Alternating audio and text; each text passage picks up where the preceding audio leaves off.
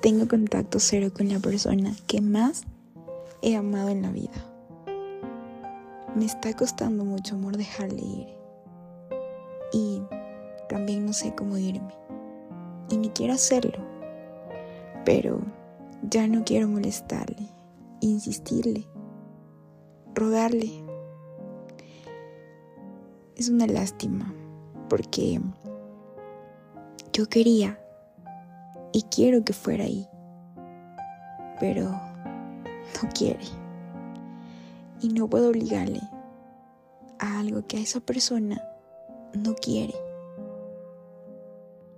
Y sé que hay muchas formas de ser feliz, pero la mía es estando a su lado. Solo no olvides que aquí hay alguien que te espera con el corazón enamorado.